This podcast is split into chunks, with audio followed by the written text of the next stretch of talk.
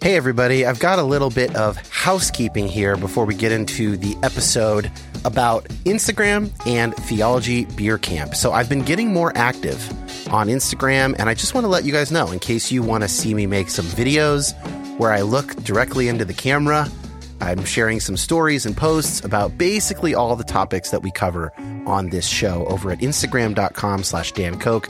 That's C O K E, and the link is in the show notes. Also, Theology Beer Camp is returning in 2024, October 17th through 19th. The theme is Return of the God Pods. That is a Lord of the Rings reference, which should surprise nobody.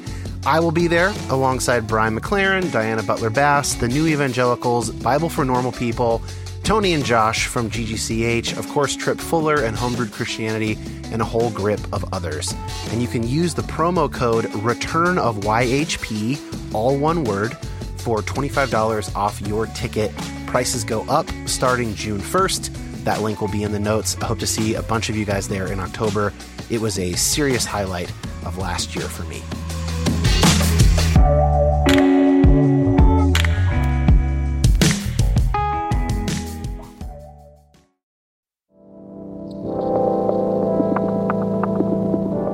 My name is Dan Koch. Like many of you, I've been on a complicated faith journey for a number of years now. And while I tend to find myself on the progressive side of Christianity, my goal is not to make liberal converts. I want this show to be a resource for Christians to my right and to my left, as well as former Christians and non religious folks. Anyone who finds themselves asking difficult questions about God, science, prayer, fate, suffering, evangelism, and more.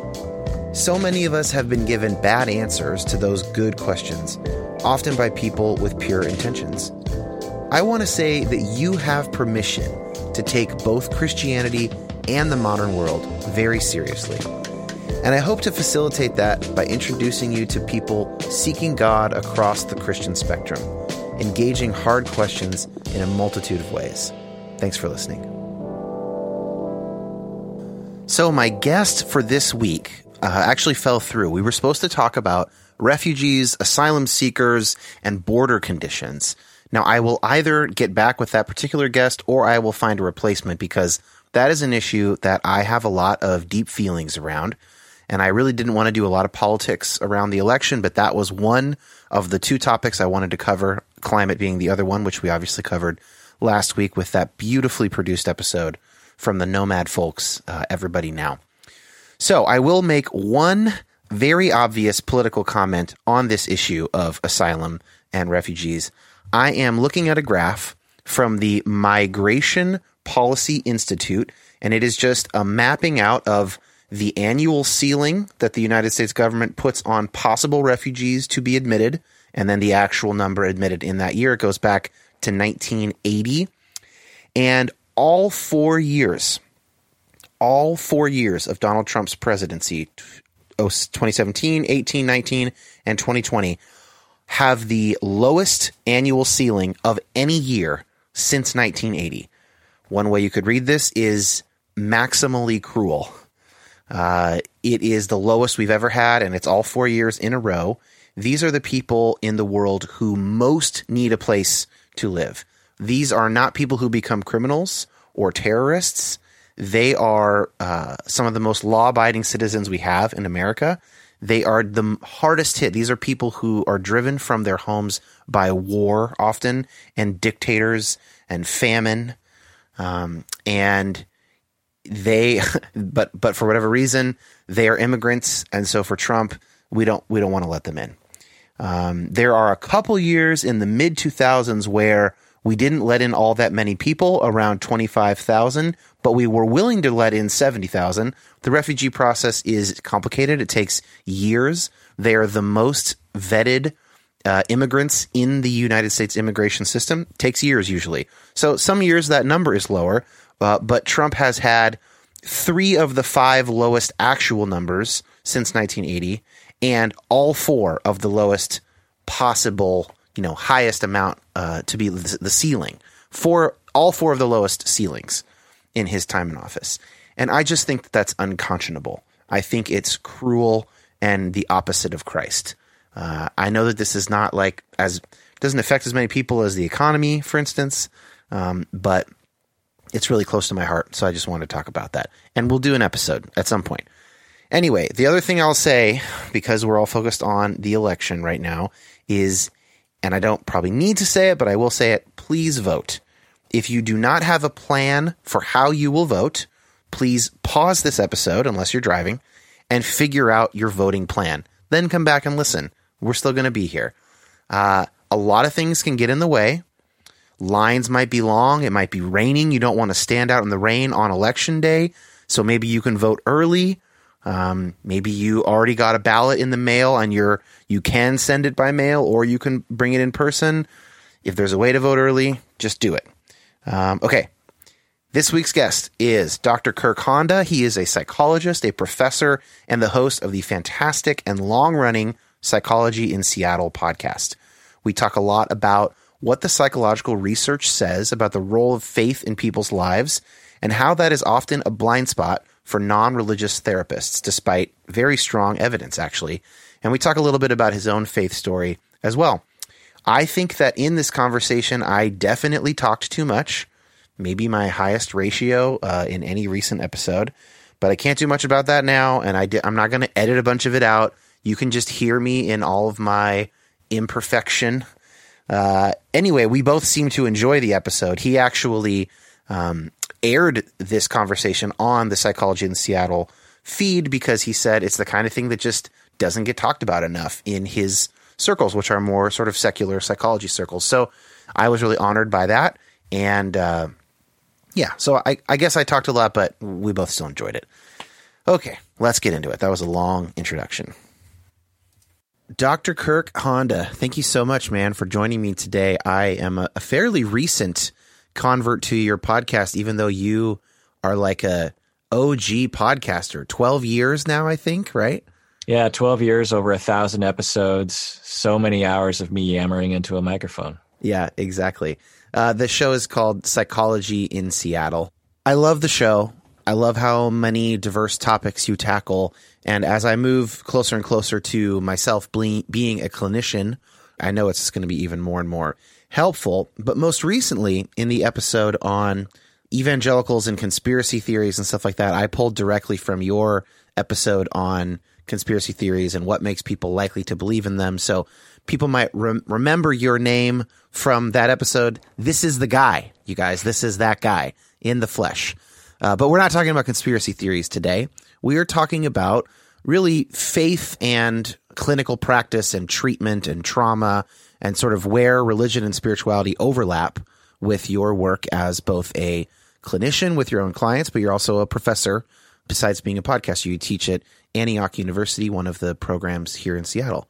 So I know that you, for various reasons, professional reasons, you don't talk about your specific religious beliefs today. But in an episode that I really enjoyed, you did talk about the way you were raised. And I think that that can be helpful to give us some background. So, can you give us a 30,000 foot view on your religious upbringing? Yeah, I was born in 1970 and we moved to Issaquah. If you're a local, you know where that is. And it was a very small town, kind of rural at the time. And there were very few churches at the time. And so my parents joined the local church, Issaquah Christian Church. And at the time it was in a tiny little trailer next to the fish hatchery, if you're familiar. And it was a bunch of you know semi hippie people that had young kids in 1970 and the brand of christianity that it was was called non-denominational meaning that it, at least this non-denominational church was focused on the sort of common factors if you will across not only christianity and all its various sects but also across other religions meaning that love is the answer forgiveness is the answer, community is the answer. And I don't remember hearing anything about politics. I don't remember hearing anything about the sort of things you hear from evangelicals today. And I just felt I went to day camp. I went, you know, I have three siblings. We, the six of us would go to church together. It was a total event every Sunday. And uh, my parents were quite devout, and me and my siblings were quite devout. I was baptized by my father in Lake Sammamish because that's how our church would do it. It was very um, non-hierarchical, if if you know what I mean, it, it, uh, as as a church, very community sort of grassroots, and I loved that upbringing, and I have almost no negative memories of going to church and being in the youth group uh, as a young teenager was a huge part of my development in terms of my self-esteem and and really leading me to become a therapist being psychologically minded i mean in youth group we would sit around in a circle and talk about our feelings and talk about our angers right. and our hurts and our aspirations and uh, you know the the youth minister was probably 23 at the time but he was seemed so old to me. And there were older right. kids who were a few years older. I really looked up to them. And yeah i just have so many wonderful memories about my experience. And and the thing that has carried with me into being a professional is compassion and love. I explicitly talk about love as a therapist and as a professor. I think that our profession in psychology and in mental health is primarily a profession of love and compassion.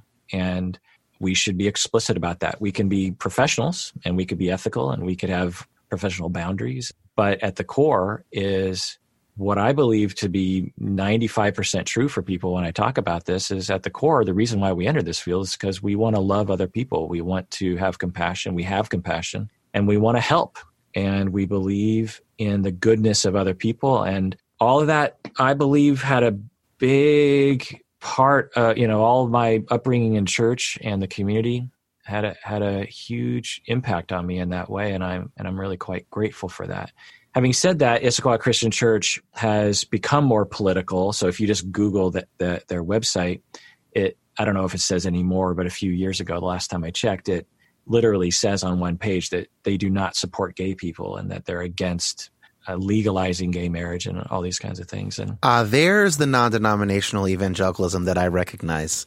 right, right. So yeah. in the 70s and 80s, for various reasons right. that I could speculate, that just wasn't a concern. You know, there we the non-denominational Christians weren't politicized. I don't remember right. anything. I, rem- yeah. I, I remember a couple things, as you might have heard in the episode that I talked about. I remember at a camp that we went to, I remember a teacher that wasn't from my church talking about how John Denver was evil because he talked about sunshine on my shoulders makes me high.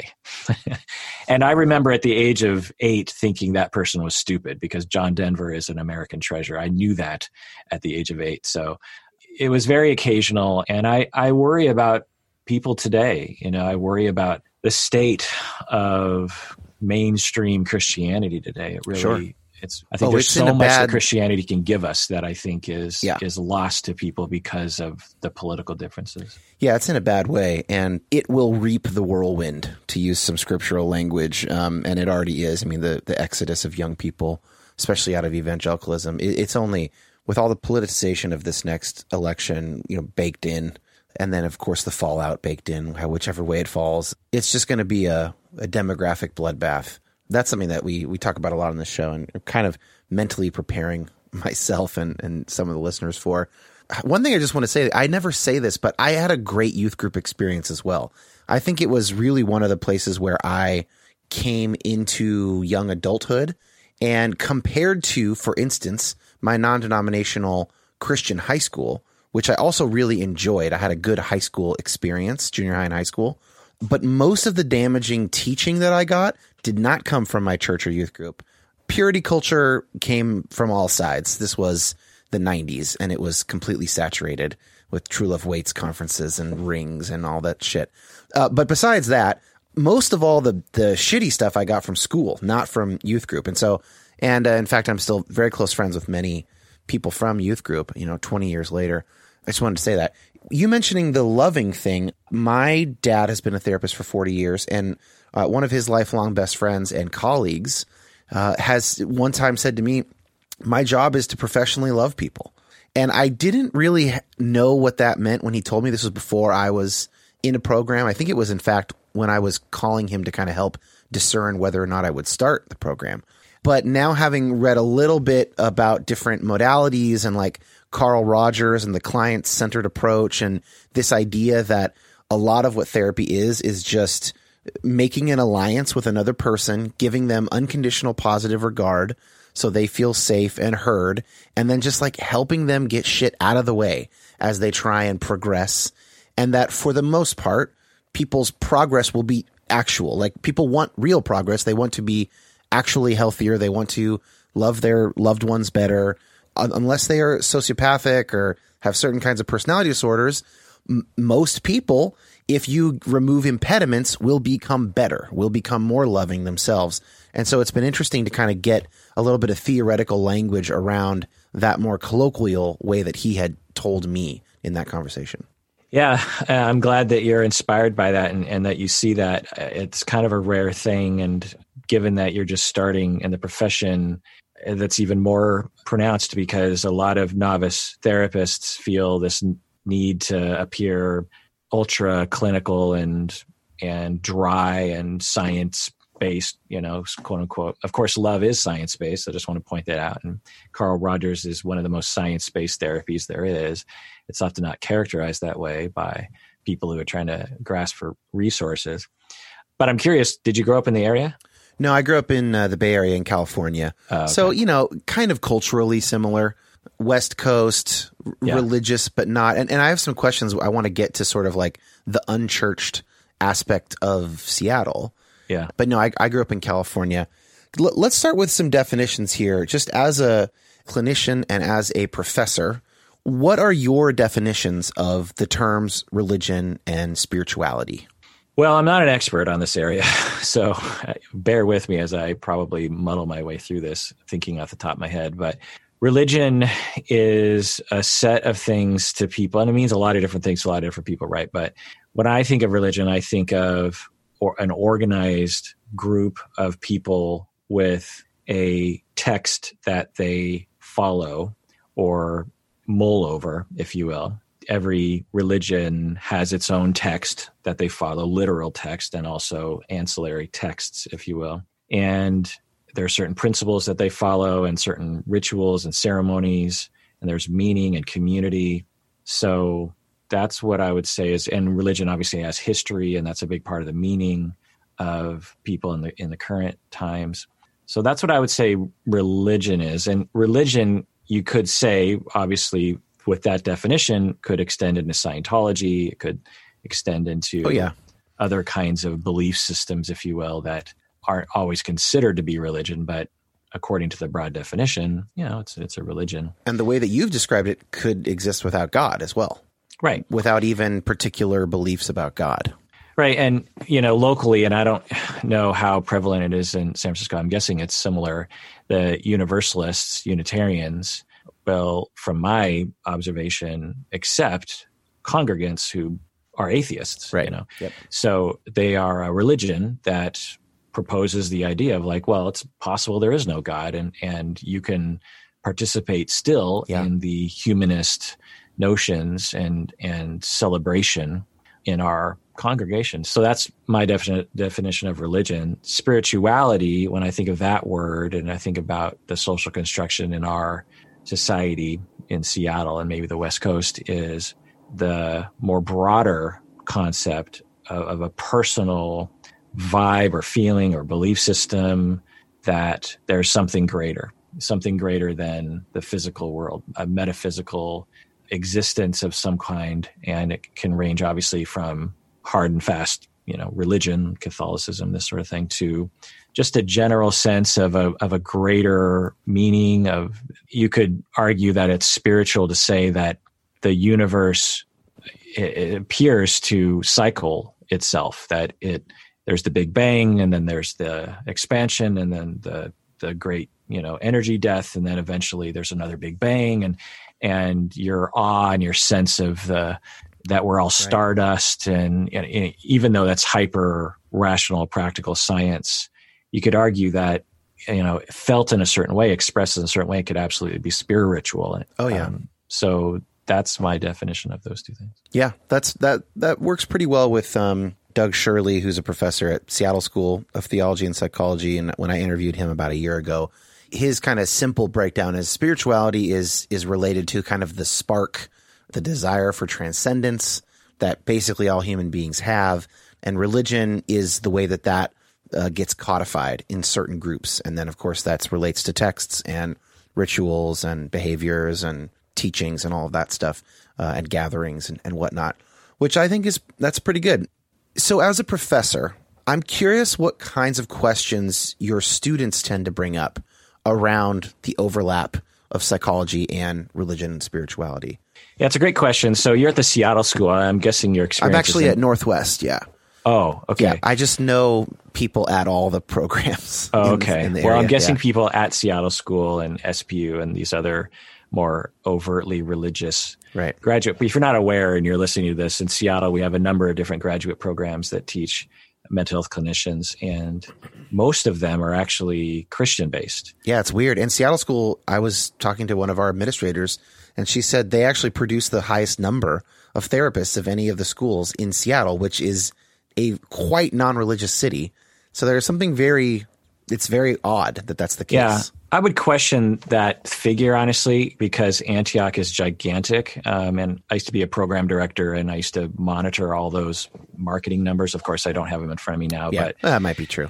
Yeah. But regardless of that, there's a large percentage of Seattle graduates who are graduating from the various different, even for example, PLU, it's a Lutheran university.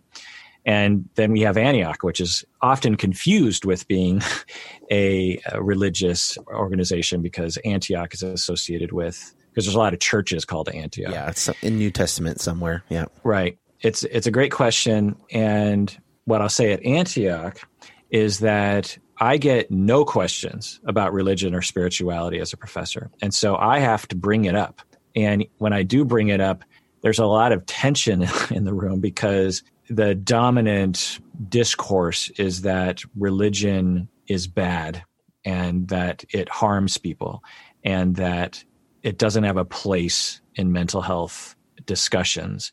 Now I'm exaggerating, but Sure. if you polled like 20 people and just asked them at Antioch like what their position is, I, I would guess that of the different categories of responses, a pretty dominant response would be that. And of course, there's a silent group of people who are either overtly Christian in their lives now or at least friendly to it and are afraid to bring it up because of worries that it's going to be stomped on. Now, it varies from professor to professor. There was a professor who taught at Antioch for 30 years, and she was overtly Christian and had a cross that she would wear, a jewelry cross um, that she would wear when she would teach. And so she probably got, you know, other sorts of responses. But but I insert it um, into the discussions because for most people, they are religious. And for most Yeah. people, or at least spiritual, spiritual, and for these people, at least a good chunk of their lives is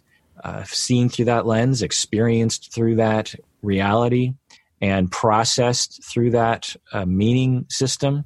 And for you not to bring it up as a therapist is like not asking them how they feel, in my opinion. Yeah, that particular position, which I have not encountered, but again, I am at a overtly religious institution. Although it's worth noting that the undergraduate institution of Northwest University is quite like standard evangelical.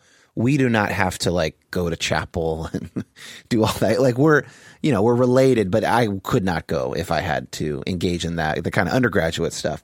But like the research does not bear out that view that religion is harmful, at least not in a clinical setting. I mean, I, I've been doing research towards my dissertation recently, and it's like you see the articles that pop up are like religious people are happier, but why? Right? So it's not like they it's agreed. They are happier. Uh, It it clearly can be a help in people's healing from grief, from trauma, whatever. I don't know how much psychopathology you teach, but I'm sure you're aware of these culture bound syndromes that only occur in certain cultural uh, environments. And they often like recommend you bring the priest or the shaman or the whatever in because it actually helps people heal. It's like clinically backed up. So uh, I'm a little bit shocked that people would have sort of that unnuanced of a view about religion if they are attempting to be steeped in the clinical research, right? The the academic research.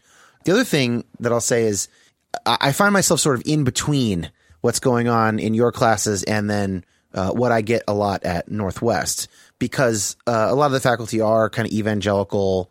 You know, they're baby boomers or just below that, and um, a little bit younger. You know, and I am like it ends up being tense when religion comes up in my classes because I'm pushing back on the simplistic sort of evangelical notions of how we might combine religion and mental health and psychology and very in various theological concepts. And I'm kind of always like, actually, it's theologically more complex than that. And there are liberals and they think this. And so it's funny. The, the tension comes, I, I would say like a third or half of my cohort is non-religious. So it's not like all, all evangelicals. And we have a couple Mormons, like sort of pseudo practicing Mormons. And it's, we have the whole gamut, but it's just funny that the, the tension is quite different there.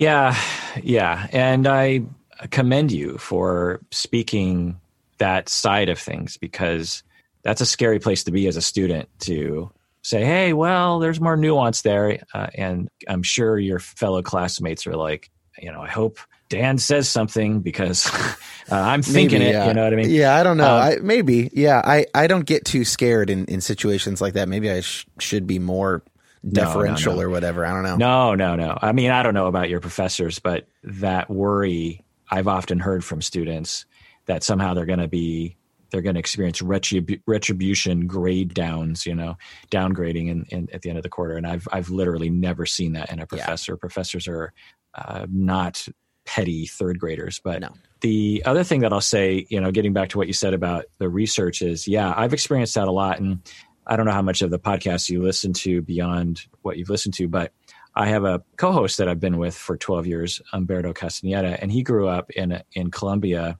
and I don't know exactly his exact upbringing, but he has he has a hundred ten percent negative view about about religion, and uh, you know he grew up in a Catholic country and experienced a lot of bad things apparently, and and he actually has his in his DNA history he found out that he's part Spanish, which means that under the Christian you know cross, right. his his people committed terrible atrocities over centuries throughout yep. uh, the Americas, and that's what he thinks of when he thinks of any religion or any spirituality for that matter. Yeah. And so when I bring up any kind of research over the past 12 years, when I when I you know research that you're pointing out that religion is a protective factor for a lot of things. It's a protective factor for suicide, protective factor for various different mental conditions.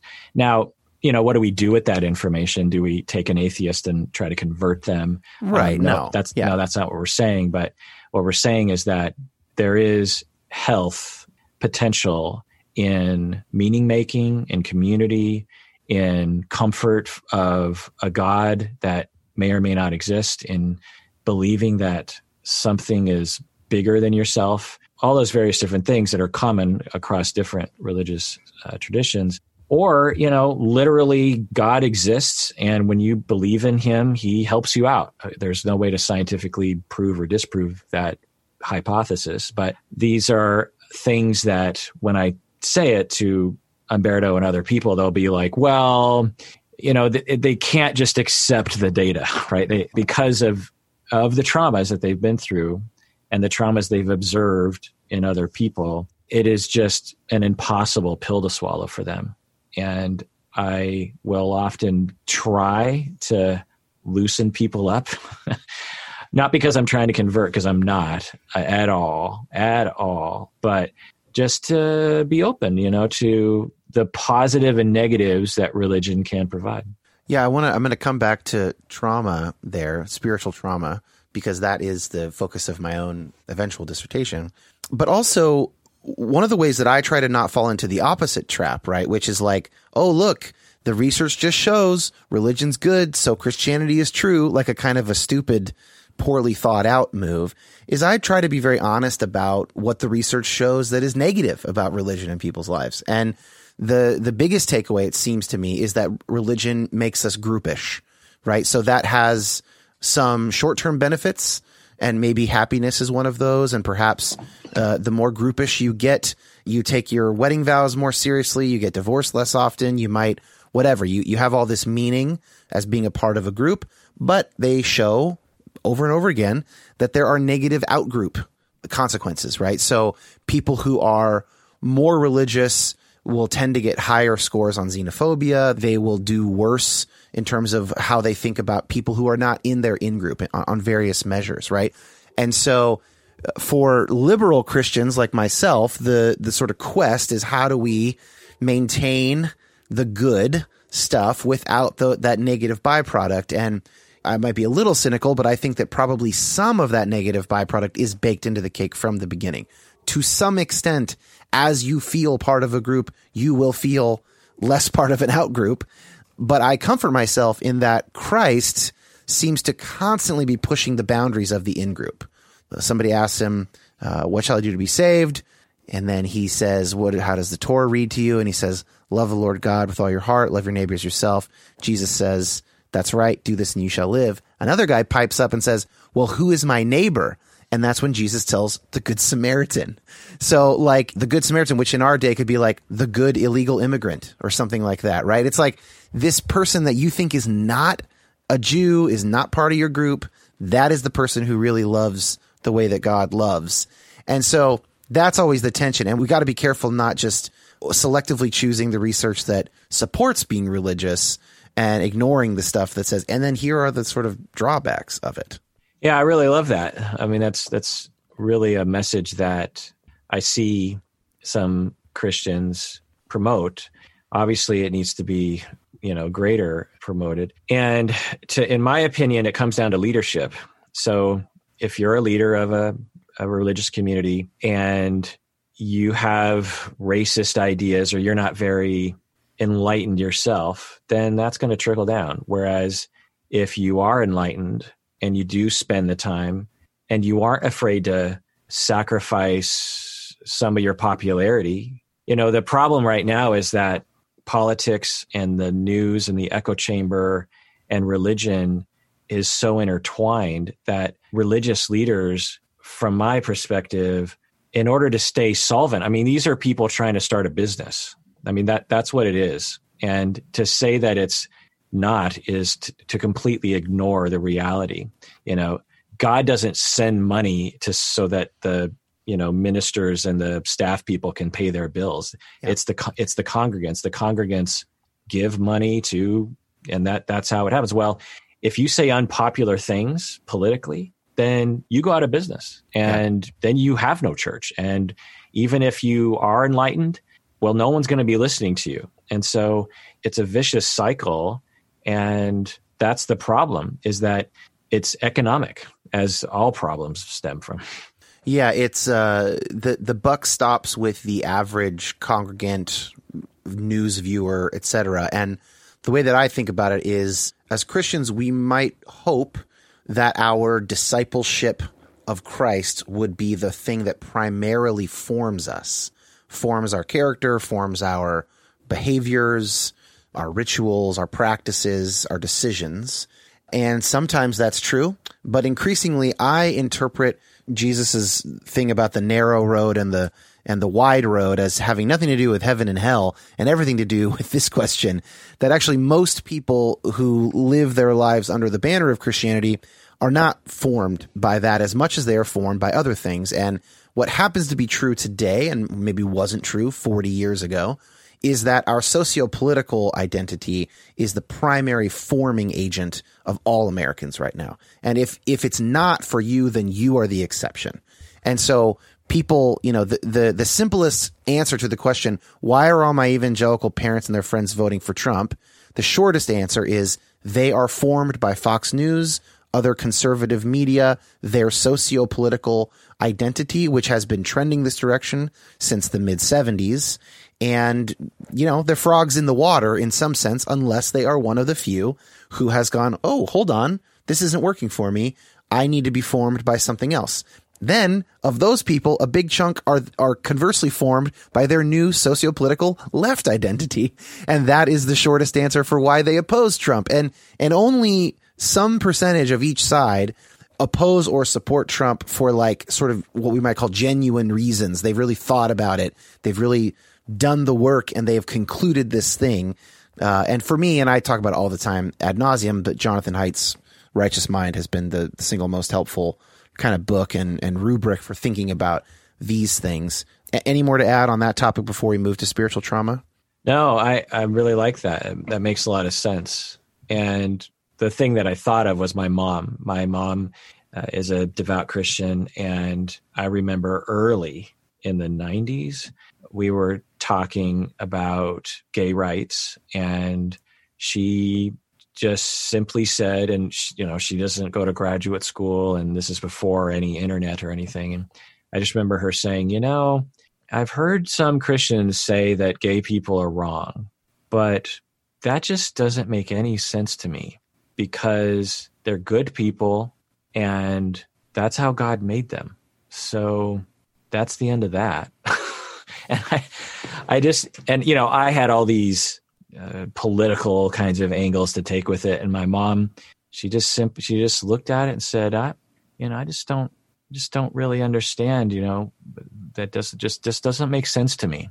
And just another side note about my mom in high school in Spokane, Washington, fell in love with my dad. My mom's white, like white, white, like, you know, white blonde hair, and my dad is Japanese. And at the time, it was literally illegal for my parents to uh, date or get married a couple states over in in Missouri or or Wyoming, I believe. Anyway, across the United States, it was various different states. It was illegal for my parents to get married. And I asked them, I was like, "How did you get over that?" She's just like, "Well, the racism just didn't make sense to me. So I wasn't going to go along with it. and so it's just a simple evaluation of reality or or. It's a common sense thing for her. Yeah, it's it's yeah. kind of following her heart. There's good examples of people following their hearts and then there's bad examples, right? If she's following love, then there are basically no bad examples of people following love. Right. But there are bad examples of people following their un unreflected intuitions for sure, right? That's people can get. Um, and I, of course, I don't mean to. I'm not critic- criticizing your mom. No, I get uh, it. Of course. Um, but let's talk about spiritual trauma because uh, this is something that not only are a lot of listeners interested in, but as I said, this is what I plan to focus on in my own work. You mentioned the sort of spiritual trauma of your friend and co-host Umberto, but I'm wondering about clients. So obviously, keeping everybody confidential what are some examples of, of stuff that, you know, Seattle, I find anecdotally, there's a lot of religious trauma in this city. People move here often from the Midwest or the South or other parts of the country that are more conservative, where, uh, as one my, my uh, recurring guest, Terry Shoemaker, who's a sociologist, puts it, spiritual humidity or religious humidity is higher. Uh, it has it uh, exerts more gravitational pressure on people than it does here on the West Coast so I just imagine it must come up in in your office. So I'm I'm curious. Yeah, I don't know if there's any commonality, and I don't know if any of the stories that I would reference would be that surprising. But obviously, being literally sexually traumatized by a leader or a extension of the church, and then subsequently told to be quiet about it or something. We've all known those stories, and I've heard those stories. But I think more commonly, it's a sense of family breakdown where you as a kid just wasn't that into it and your parents were or one of your parents were very into it and it created this rift in the family where you were identified as the bad kid and it fueled an already dysfunctional system problem that led to even more distance and more neglect and more feeling as though you don't matter. You know, for a child to feel like your parents are choosing their religion over you. Over you, yeah. Yeah, which some religions will overtly say. Oh, oh yeah, I mean Jehovah's Witness for instance like active shunning, you know, if you if you're out, you are fucking out. Yeah. And and the, yeah, the and there, loyalty fair, is more important. Yeah. Yeah, and there's a fair amount of Jehovah Witnesses that are in Seattle, and I've treated a lot of them active and not active. Um, other things that I've heard are women who are in a marriage and they want a divorce, but their religion and, and their community is saying that that is just not an option. And if you do, you're going to be essentially excommunicated and sent to hell.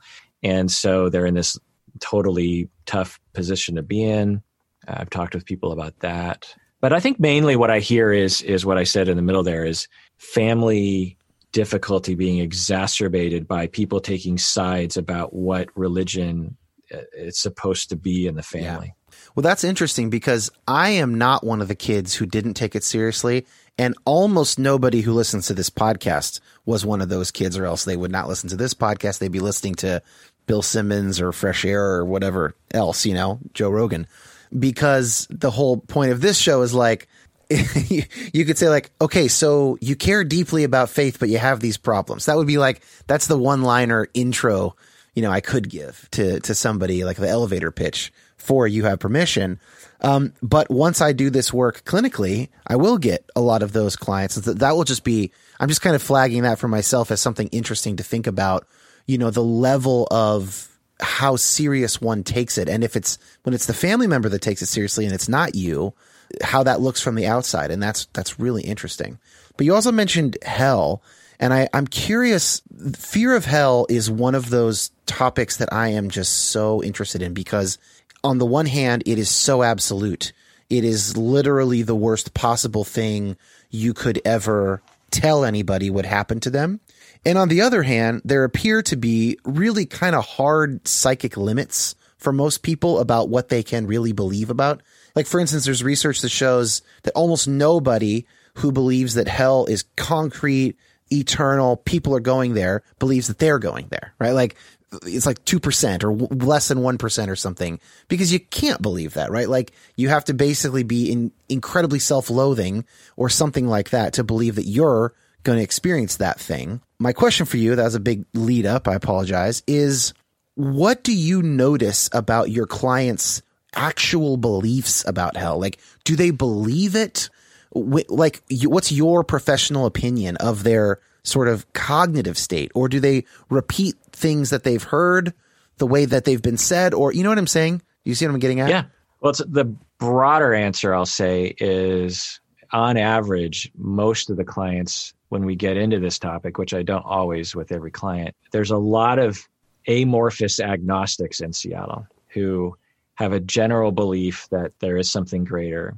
And they might have uh, kind of pseudo Christian, or if they grew up Jewish, like pseudo Jewish or pseudo Mormon ideas that they don't really identify as Christian. You know, like karma is an idea that people often go to that isn't from the East, it's from the West.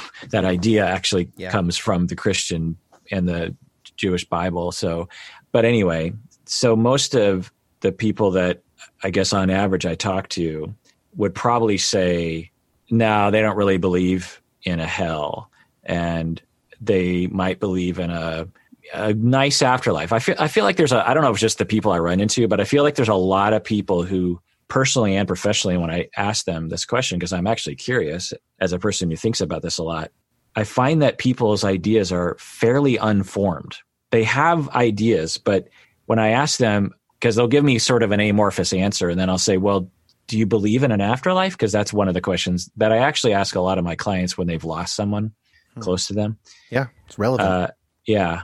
They'll say, like, well, you know, and they'll kind of give a long answer as if this is the first time they've really spoke out loud about it, right? Now, obviously, if you're a Christian, you go to church every Sunday, you're probably going to have an answer to that. But, but a lot of people in Seattle don't, as you say, like the unchurched, right?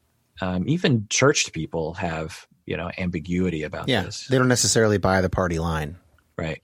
So consequently, I anecdotally would say most people don't even consider hell to be like a viable possibility. Otherwise, I think they would do something about it. you know, if you if yeah. you even kind of believe in hell, you know, this is one of my favorite arguments to make. Is like yeah. n- nobody does. The only people who act like they do, we think, are have mental disorders, basically.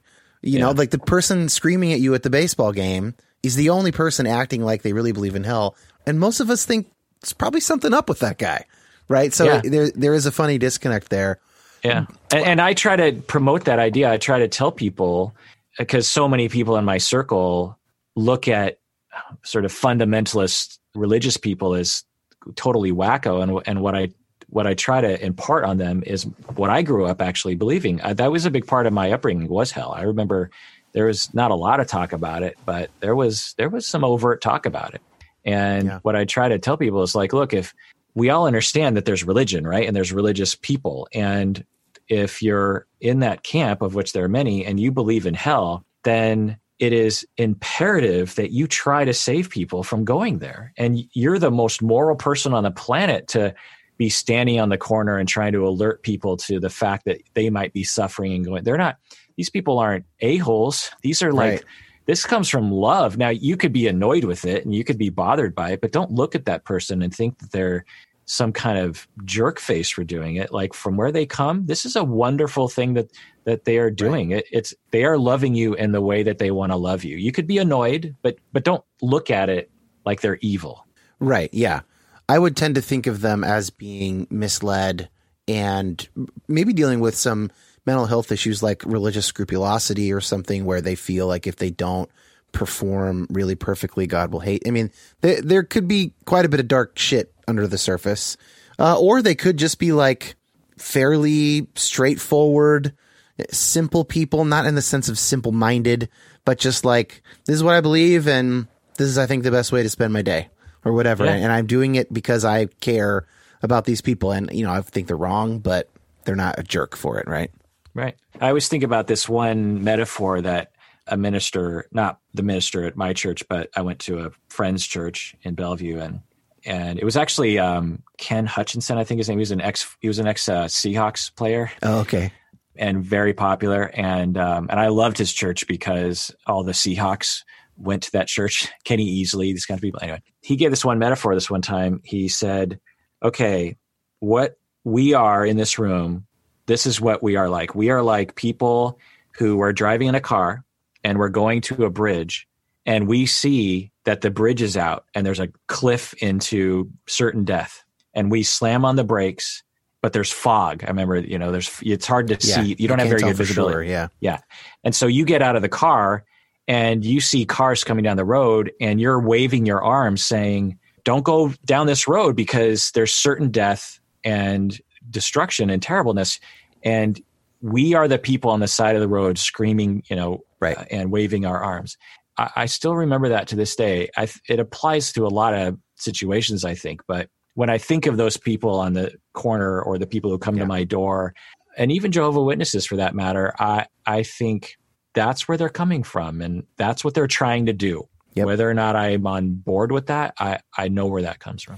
Yeah, I used to use that metaphor as well, and it described my understanding of what I was doing when I was much more overtly evangelistic uh, in my efforts. And, and, you know, I've just come to believe over time, not least because of Jonathan Haidt's work, that like it doesn't work. That's not how people's minds are changed, first of all.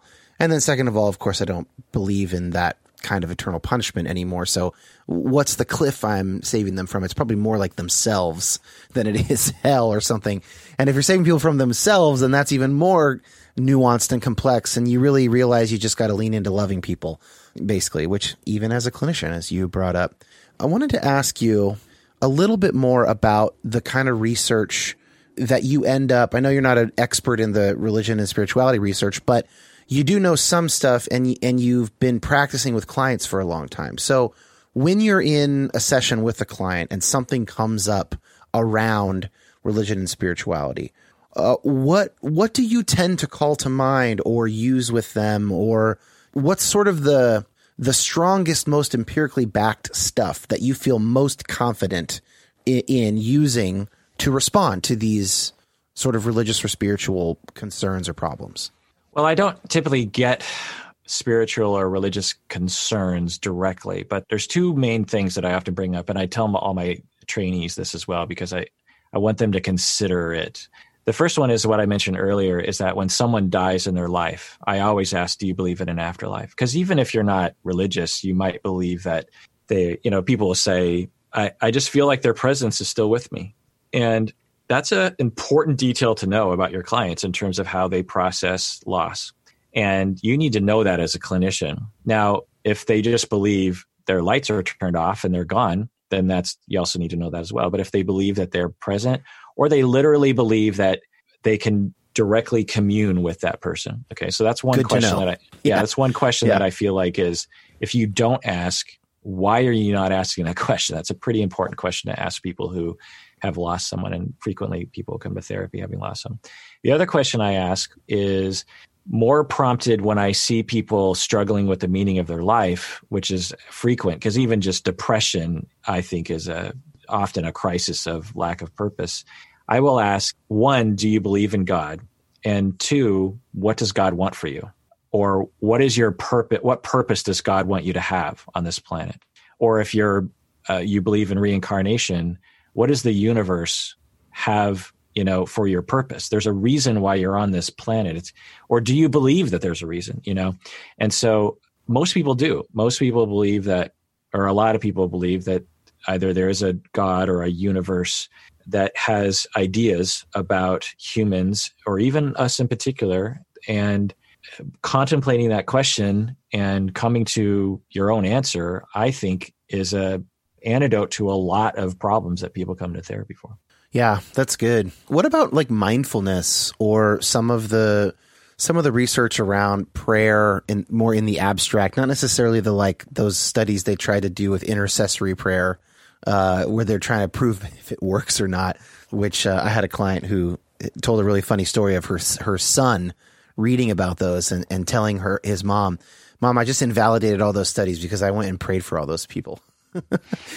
right? It's like th- those ones are uh, silly, but but the the sort of the internal effects of prayer, right? The, mm-hmm. the brain functions and stuff like that. Uh, do, do you do mindfulness stuff with your clients? Do you consider that to be similar to prayer? Is that something that other therapists do more than you? I'm just curious about any of that stuff.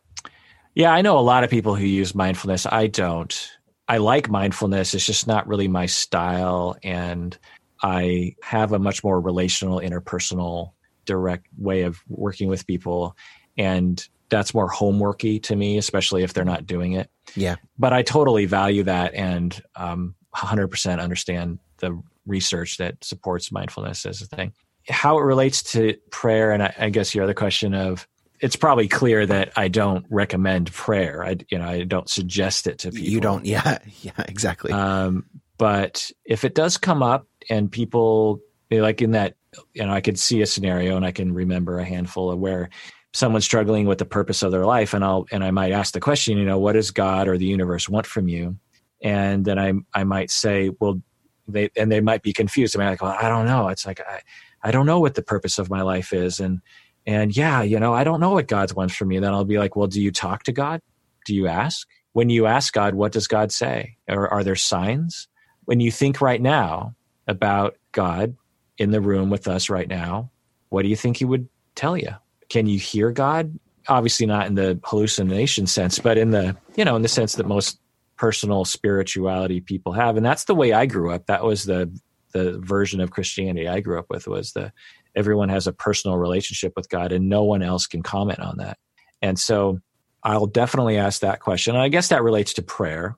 And I certainly recognize the data pointing in the direction that prayer provides a lot of things that in positive psychology that we point out of gratitude. So a lot of prayer traditions, grace for your meal, you're, you know, expressing gratitude for the meal. That has been shown to have tremendous positive effects on average for people.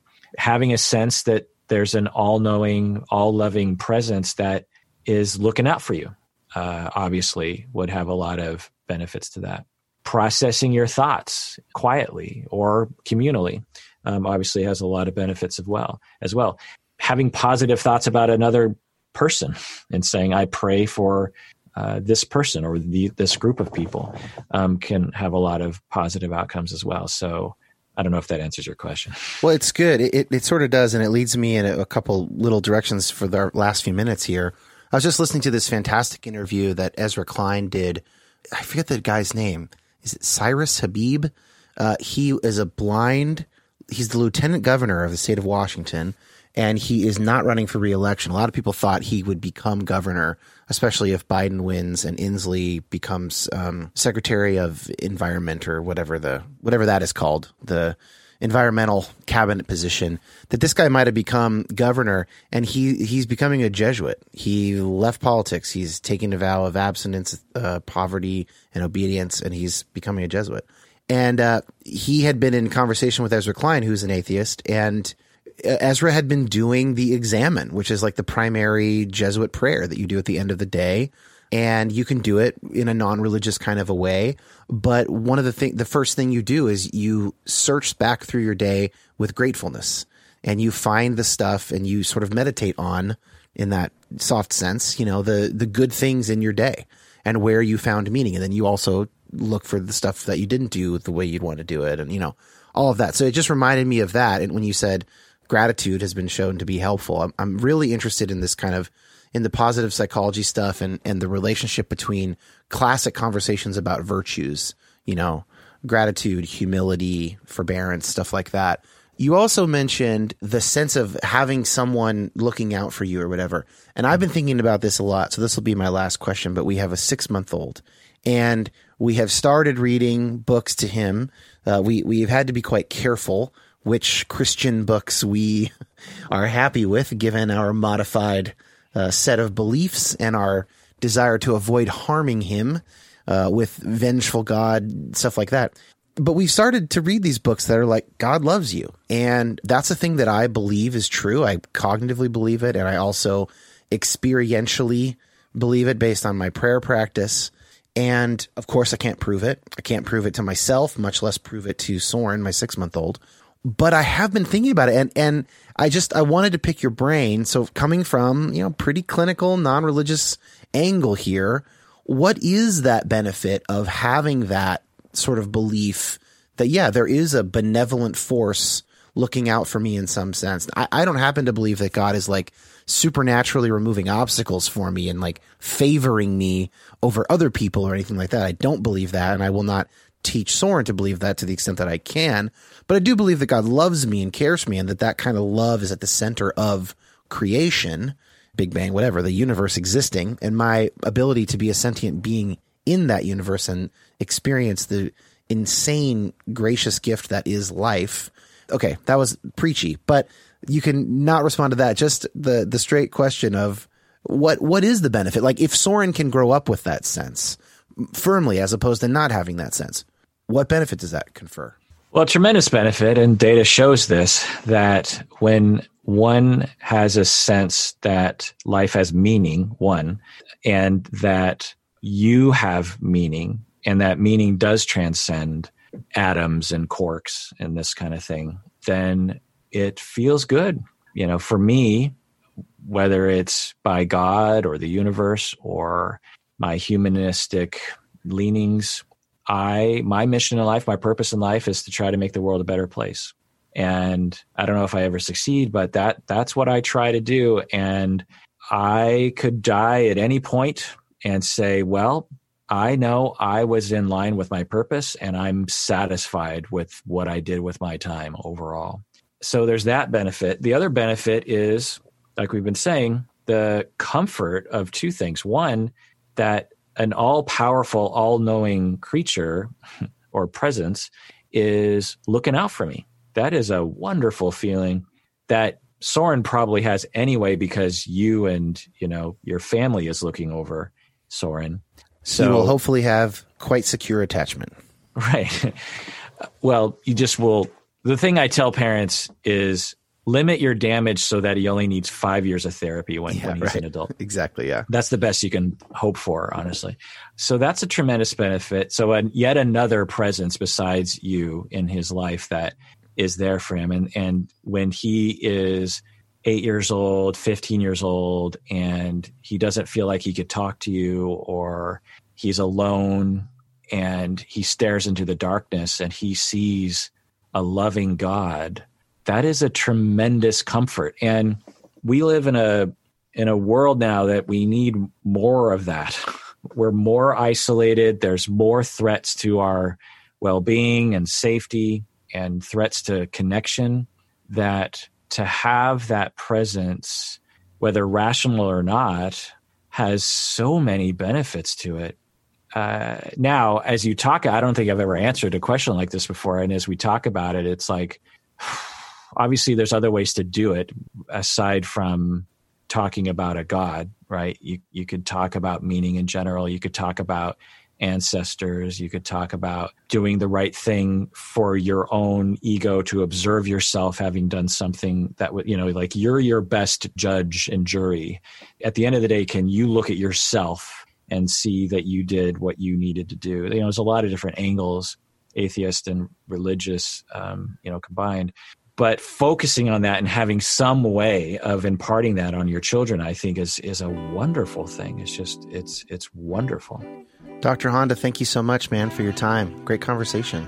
And thank you for inviting me on. I love talking about this as i think is evident and uh, no one ever asked me about this because we live in an unchurched seattle